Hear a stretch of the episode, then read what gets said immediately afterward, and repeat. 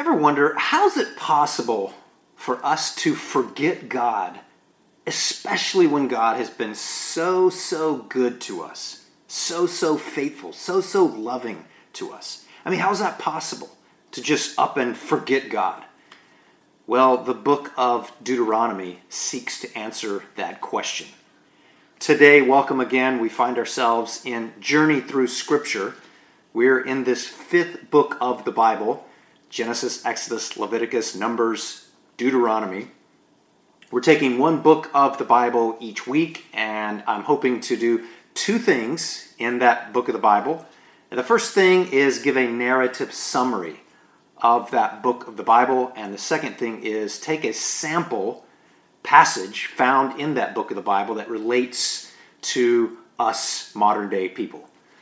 Okay, so everyone ready to go? Uh, here, here we go. Narrative summary for the book of Deuteronomy. Uh, and by the way, when we're talking about a narrative summary, we're asking questions when we get to any book of the Bible, and we're asking, why was this book written? Who was this book written to? Who's the author of this book? What is the author's intent in writing the book? Uh, what are the major themes in this book? What is God hoping to do in shaping his people through this book? So let's start with our narrative summary of the book of Deuteronomy. And by the way, if you're just joining us, we uh, today are concluding the first five books of the Bible, known as the Pentateuch, written by Moses. And so today's a great place to just jump right in if you're just now joining us. Uh, we also invite you to go back and listen to the other narrative summaries and sermons on those other first four books of the Bible. And we also invite you to journey along with us as we journey through Scripture. Well, in our narrative summary, Deuteronomy is a sermon. Uh, and you were just thinking, oh, I need another sermon. well, Deuteronomy is approximately three sermons given by Moses. Deuteronomy is a book of reminders. Yeah, we have shocking, uh, a shocking ability to forget God. And so Moses is writing to remind God's people. He wants to remind them uh, remember all that God has done for you. Remember your failures and the treacherous outcome of pride. And remember not to follow the other gods. We have a selective memory. We uh, know that it comes, when, when it comes to remembering the blessings of God, we have a selective memory. And so we need reminders. Why does Deuteronomy show up at this point in the story? Well, a time clue for us is that this book called Deuteronomy is uh, the, the, the time lapse that's happening here, the time span is anywhere from a few days to about a month worth of, of time. And so it's just before the Israelites are going to cross the Jordan River and go into the promised land of Canaan. They had just come out of 40 years of wandering in the wilderness, and that first generation there of the nation of Israel has died off. Moses is about to die, and he knows that. Moses knows that he's not going to enter the promised land.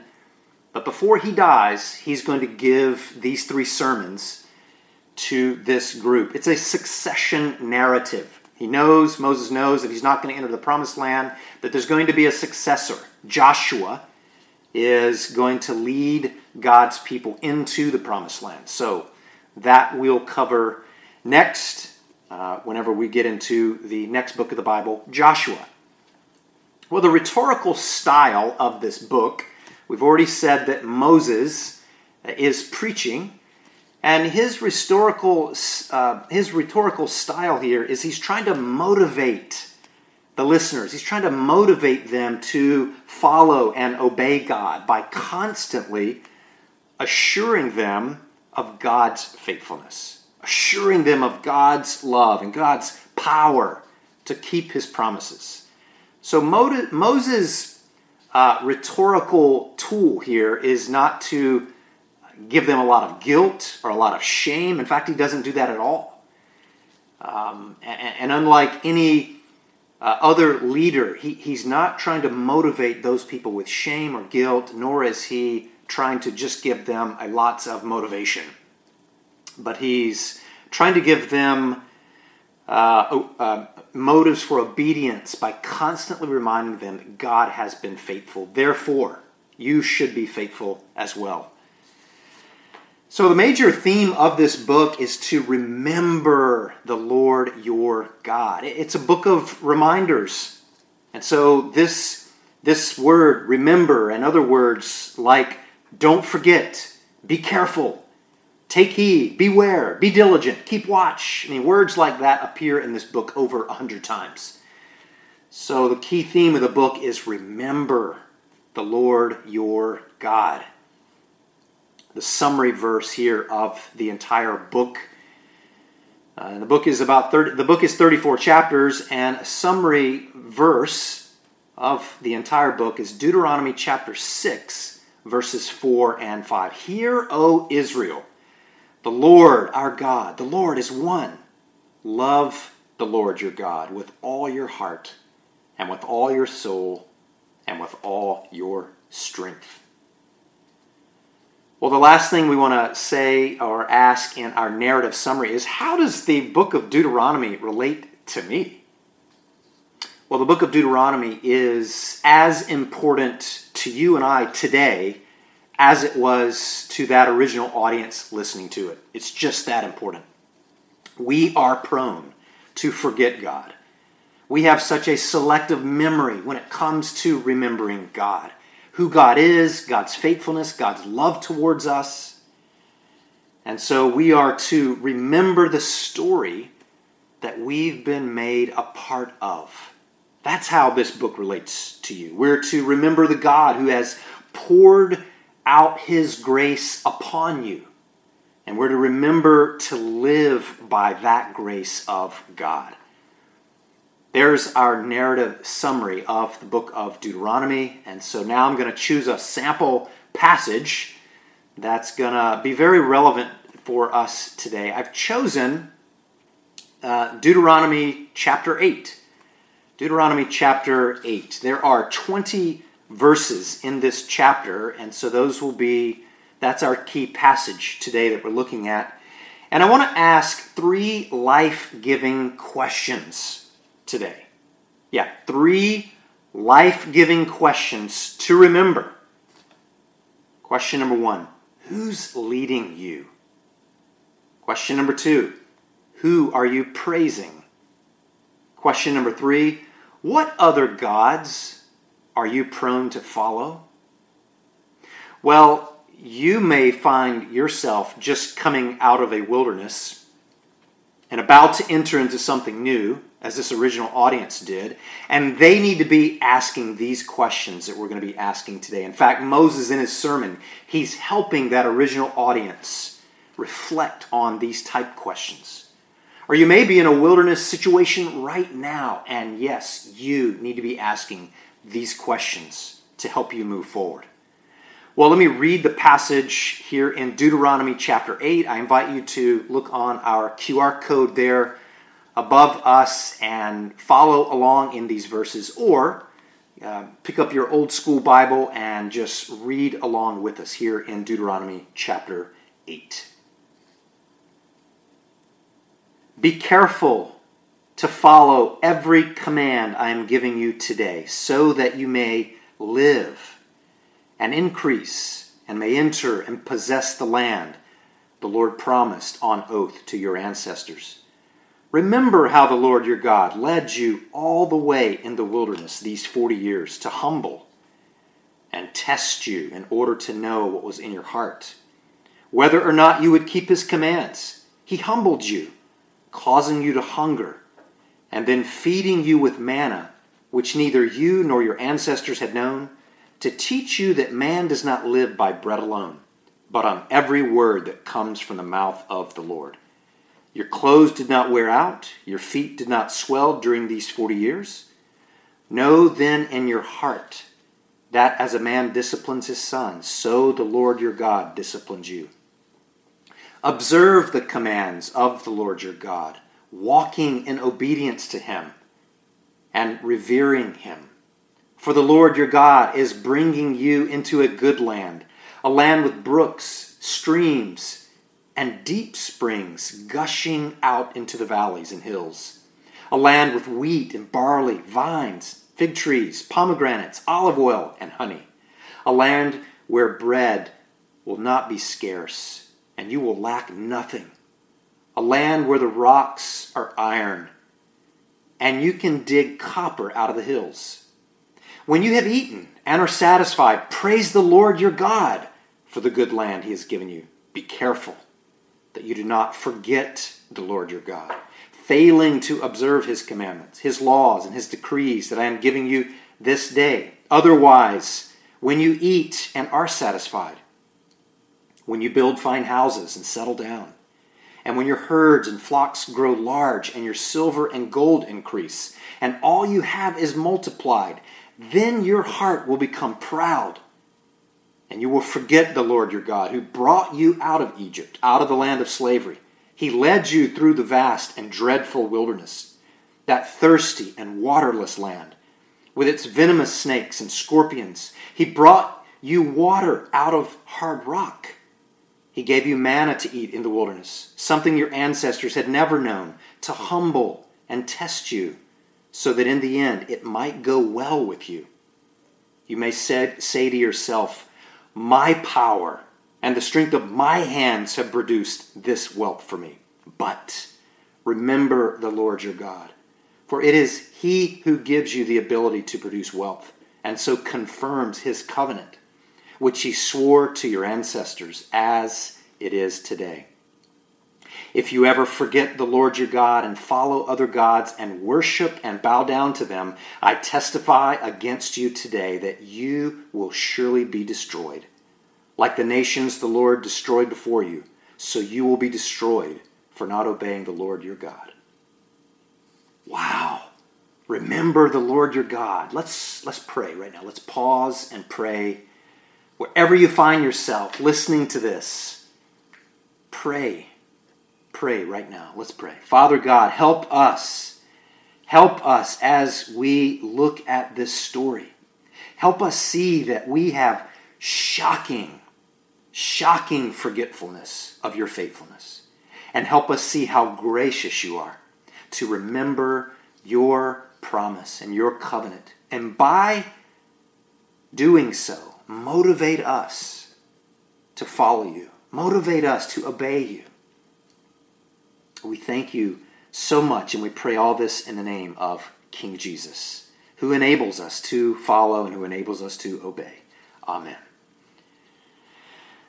Who are you following?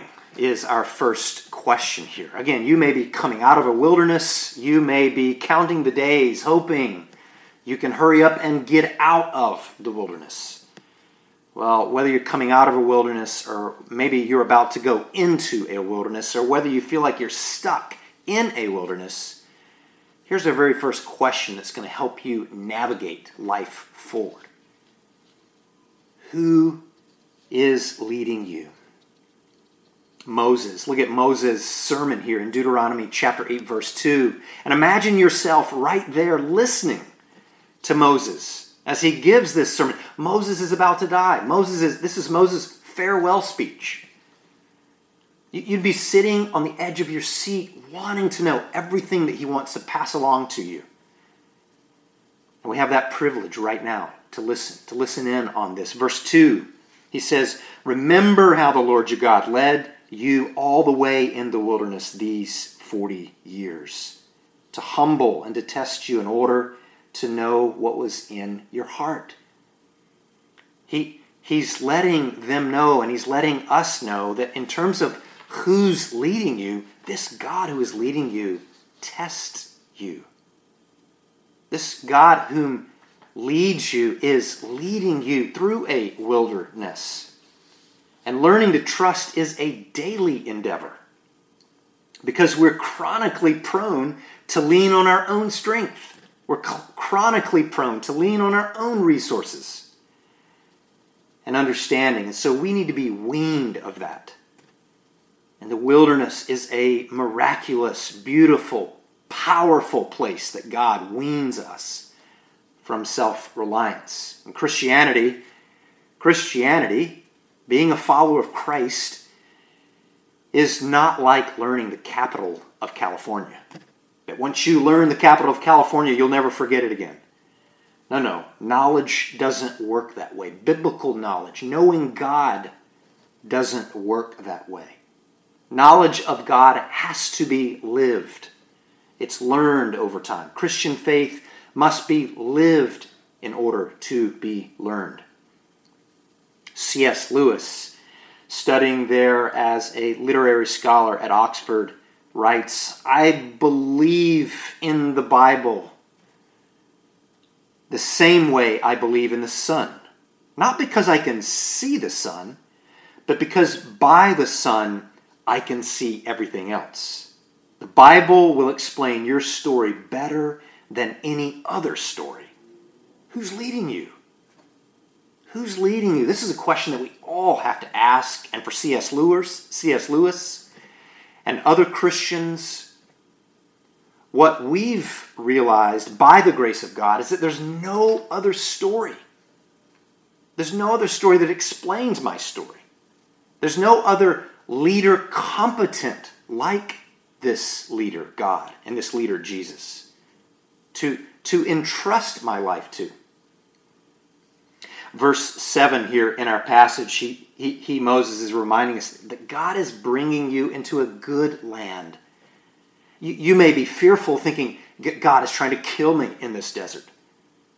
And, and a lot like the Israelites who, who were doubting Moses' leadership, thinking, Moses, you've just led us out here in the wilderness to kill us. Can't we just go back to Egypt when, when at least we knew what we were going to be eating? Who's leading you? Moses is reminding them this is a good God.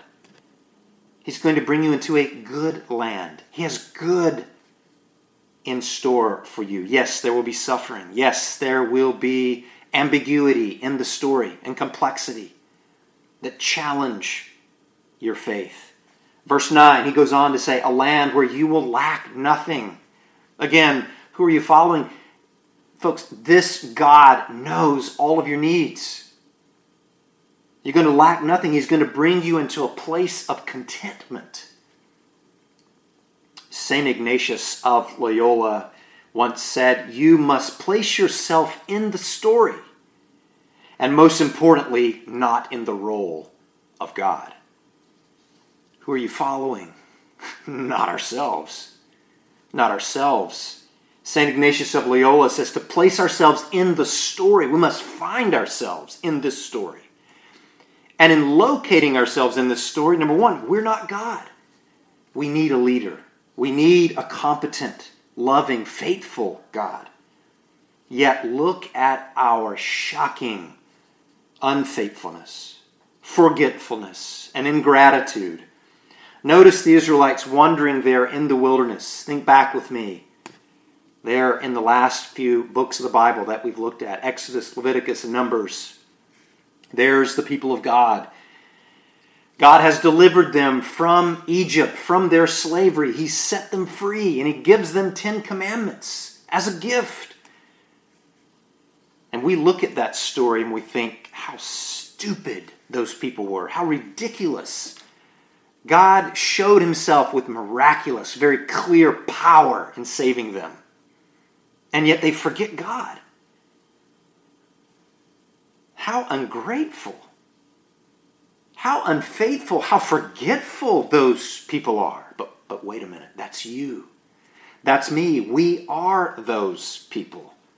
We forget God. We are just as susceptible to have a high high with God, to see God do something miraculous and special for us, and, and praise God for it, and then forget God. Today we might pray something like, God, God, just show me your faithfulness and I'll never, ever forget you. I promise. Just show me a sign and I'll never, ever doubt you again. Guess what? You would doubt God again. Guess what? You would forget God again. And you ask, well, how do you know that? How do I know that? Well, look in the book of Exodus. The book of Exodus, again, reminds us. The book of Exodus reminds us that right after they pass through the Red Sea, God delivers them, does something amazing, right? You remember what they did? They sang a song to God. They're dancing, there's tambourines, they're praising God for what He had done. And then they forget God. They start to grumble against God. They start to grumble against Moses. See, when we read that story, we tend to be very self righteous when we read that story. Oh, that would never be me. We tend to read the Bible in the same way, a very self righteous way. We typically read the stories of Jesus. You know, Jesus is with the lepers, Jesus is with the prostitutes, he's interacting with the blind, he's interacting uh, with the Pharisees. And we think that we're like Jesus in the story. Rather, we're like all the other characters in the story that need Jesus. We're all the other characters in the story. And the more we can get that and understand that and find our place in the story, the more compassionate we're going to be on people because we understand that that's who's leading us. That is this gracious and compassionate God. The real problem is not across from you, out there in the world somewhere, in, in someone else. The real problem is in you. Yeah, that interpersonal conflict between family uh, interpersonal conflict that you might be having between you and coworkers, instead of seeing them as the problem, them as shockingly inconsistent and unfaithful and entitled, we need to see ourselves in that way. We need to find ourselves in the story in that way. And the sooner, the sooner you know that, that, that this is about yourself in the story, you'll be less surprised when you see it in others when we learn that, that we are that unfaithful towards God. You'll be a lot more gracious when you see it in others because their faults, their shortcomings, their unfaithfulness, their forgetfulness towards God will remind you of your own. So, people who know this about themselves, they are compassionate towards others you, you see that you need that grace of God, so you readily give it away to others. You no longer react when people, uh, when, when you don't need, uh, someone doesn't meet your expectations. You're not a cynic, but you're a realist. You're seeing their humanity. And you're giving others and you're giving yourself permission to be human. That's what Moses is doing in this sermon. Who's leading you means you can't lead yourself. Embrace your humanity, embrace the divine. Allow the divine to lead you. Not only uh, do we learn to embrace ourselves as a deeply flawed human being, but we also learn to embrace ourselves as deeply loved by God. Martyn Lloyd-Jones writes When you know this, then no one can harm you. No one can say anything that's too bad. Who's leading you? Allow this God, allow this King Jesus, which the Old Testament is pointing towards, allow this God to be the one who leads you. Second question we're asking here is Who are you praising? Who are you praising? Look at verse 10 with me. Moses says, When you have eaten and are satisfied, praise the Lord your God. See, Moses already knows a lot about our human nature. He knows that whenever we experience something good, when something good happens, we're going to celebrate. We're going to sing the praises of someone or of something. And he says, whenever that happens to you, when you enter this land, this promised land that's been promised to you, and you you, you are going to enter it, it's going to happen. God will be faithful. And when you enter it, he says, Praise the Lord your God. Verse 11, he says, Be careful that you do not forget God. Here's what makes us forget God. Look in verse 12 and 13. He says, Becoming full, becoming prosperous, building homes to live in, flocks and herds become very large, your silver and your gold multiplies. And then in verse 14, and by the way, all of those things are not bad. Those are blessings from the Lord. But verse 14 says, Then your heart will be proud, and you're prone to be lifted up. That is, your own view of yourself gets lifted up, and you will forget the Lord your God if you rely on those things. That's pride. Pride is willful arrogance to depend on ourselves. Verse 15, he says, uh, He led you through the great and terrifying wilderness. Here's, here's another thing that makes us forget. We, we feel like that we're being punished. That's why God led us in the wilderness. So there's fear. Fear makes us forget God, feeling like God isn't going to give me what I need. God doesn't know me enough to know what I truly want. And therefore, I'll find a different God. I'll follow a different God since God looks like he doesn't care for me, or it looks as if God has forgotten me. Verse 16 Who are you praising? God reminds them about the manna, that God gave them manna to eat in the wilderness those 40 years. Well, now I want you to take out a calculator right now, either in your iPhone or do the math in your head, but God fed them manna for 40 years in the wilderness. Quick calculation they were to collect the manna six days a week, not seven, but six days a week. And then on the seventh day, they were to rest. God was going to provide a double portion on the sixth day so that they could rest on the seventh day. But quick calculation six days a week for 40 years 12,480 days of manna. Would that have left you praising God or would that have left you grumbling?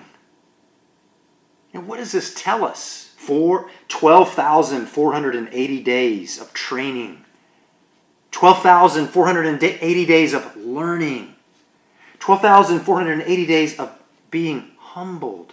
What does that tell us? it tells us that it took a long time to squeeze pride out of them. It takes a long time for God to wean us from self reliance. It takes a long time for God to wean us from us trying to secure our own future. What about teaching a man to fish so that he can feed himself? Rather, God will be faithful to provide for you. Moses is telling these people. Who are you going to praise? Who are you praising? The New Testament, all of those doubters, all of those doubters in the New Testament. Once again, we are those people. They say there in the New Testament, Jesus, what sign can you give us so that we can believe you? And Jesus tells those people, My Father gave you a sign. Speaking of God the Father, my Father gave you a sign and gives you true bread from heaven. Jesus was helping those people remember the manna which fell there in the wilderness for those people, equating himself to that manna. Jesus is saying, I am the bread of life. I am the one that you should be praising. I am the one that's going to fulfill you. Jesus is the one that strengthens our faith day by day. Matthew chapter 6, Jesus teaches us to pray, Give us today our daily bread. Here's the great news about the gospel. Here's the great news in Moses' sermon when he brings up that word manna. it's to remember them day by day. You start over again every day. God's grace is God, and God's mercy is new It's fresh every day. That's always been a part of this gospel story. Benedict put it 1500 years ago this way Always we begin again. But we think this training is a punishment from God. We think this wilderness is a punishment, but see, training is an acknowledgement of how fickle we are and how frail we tend to be in our faith. So, this wilderness is a gift to train us, to humble us. Faith is the assurance of God's benevolence to you.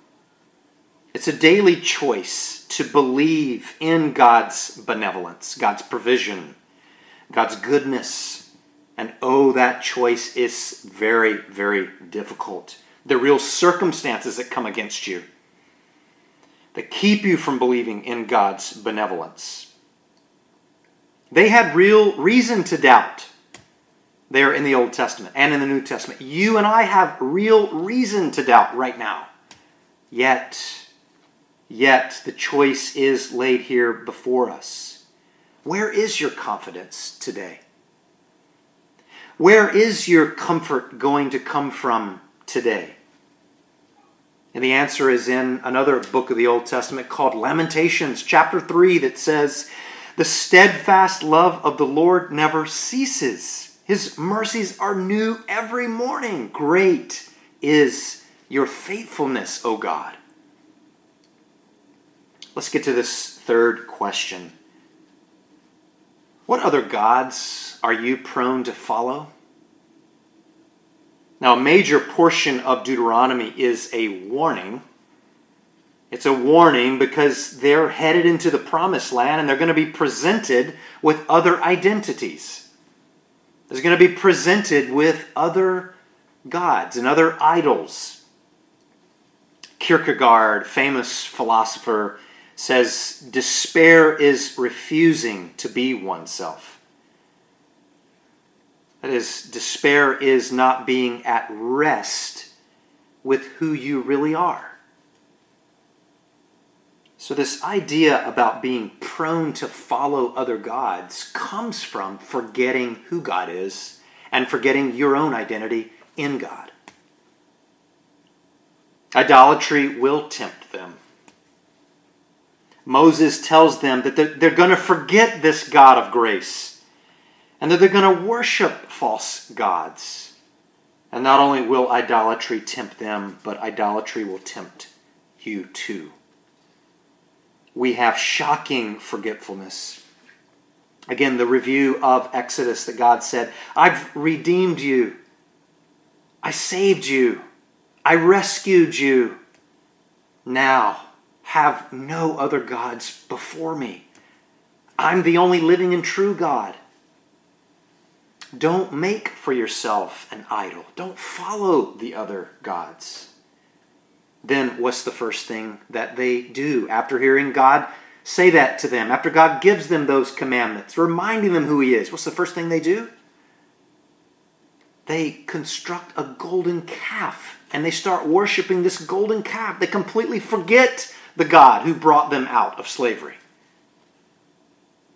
They take off their earrings and nose rings and they give it to Aaron.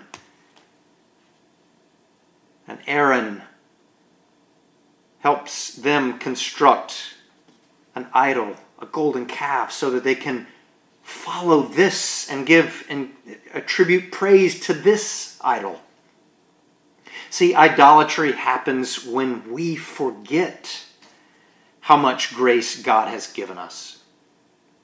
That's when idolatry happens. And oh, it's so subtle. And oh, we are so susceptible to it. Look in verse 19, this warning that comes to us through Moses. Verse 19 says, If you ever forget the Lord your God and follow other gods and worship and bow down to them, I testify against you today that you will surely be destroyed. That's what will kill you. The wilderness won't kill you, by the way. Here's what will kill you idolatry. That's what Moses is, is saying will utterly destroy you, that will utterly dehumanize you, is idolatry. And that we're called to live, to respond to this God of grace. That our identity should shape how we relate to our spouse. It should shape how we have relationships with other people. Our identity with God should shape how we do our career. It should shape how we parent our children, how we grand how we are grandparents to our grandchildren. It should shape how we spend our money. Our identity with God should shape how we treat the oppressed and the poor and those who are suffering. Our identity should shape how I eat and how I take care of my body. It should shape everything. Idolatries, though, can creep in. They can creep in and compete for my identity as a child of God. And that's what Moses is warning them of. The New Testament New Testament gives us a very, very similar warning found in the book of 1 John, chapter 5, verse 21. The writer there, John, says, Dear children, oh, I love that term of endearment he gives us as God's children. He says, Dear children, keep yourselves from idols. The writer there, just like the writer in the Old Testament, knows how destructive idolatry can really be. You might be saying right now, I'll keep believing, I'll keep trusting as long as God does this for me, whatever this is. I want you to ask this question to yourself right now to help deepen your faith. What prayer, if unanswered, would cause you to quit loving God? I'll repeat the question. What prayer, if unanswered, would cause you to quit loving God. And the exhortment here, the preaching here, the encouragement right here is to go ahead and go there and ask God to help you trust Him right there. Whatever that thing is that you feel like would totally make you stop believing in God, go ahead and let God know that and ask God to give you faith right there. The next question What's going on in your life right now that reminds you that you need God? Ask God to give you faith right there. See, this fruit of faithfulness that the New Testament talks about is a work of God, that God grows in your life over time. God is the one growing that fruit of faithfulness in your life over time, helping you believe that God is who He says that He is, helping you believe that God will do what He says He's going to do, and helping you believe that God has your best interest at heart, and helping you wait on God to fulfill His promise. Now, in conclusion, there's fresh faith for you and I in the present that's rooted in remembering God's faithfulness in the past. That's right. Call to mind God's faithfulness in the past, ways that God has been faithful to you, and that fuels your faith in your present day reality. Remember Psalm 116 that says, Return, O my soul. And, and, and, the writer is, he's preaching to himself. He's reminding his soul, Return, O my soul, to your rest, for the Lord has dealt bountifully with you. Or Psalm 103, where he says, Bless the Lord, O my soul, and forget none of his benefits that's the reminder for us today. Remember the Lord your God. Why don't we pray right now? Father God, help us. Help us to know that we're prone to forget. We're ungrateful. We're even suspicious sometimes of your leadership. Help us to choose to trust what you say is the truth about us. So that we won't be scared, so that we won't be lonely or insecure in the wilderness. You are our leader, Lord Jesus, and that's why we pledge glad allegiance to you. Amen.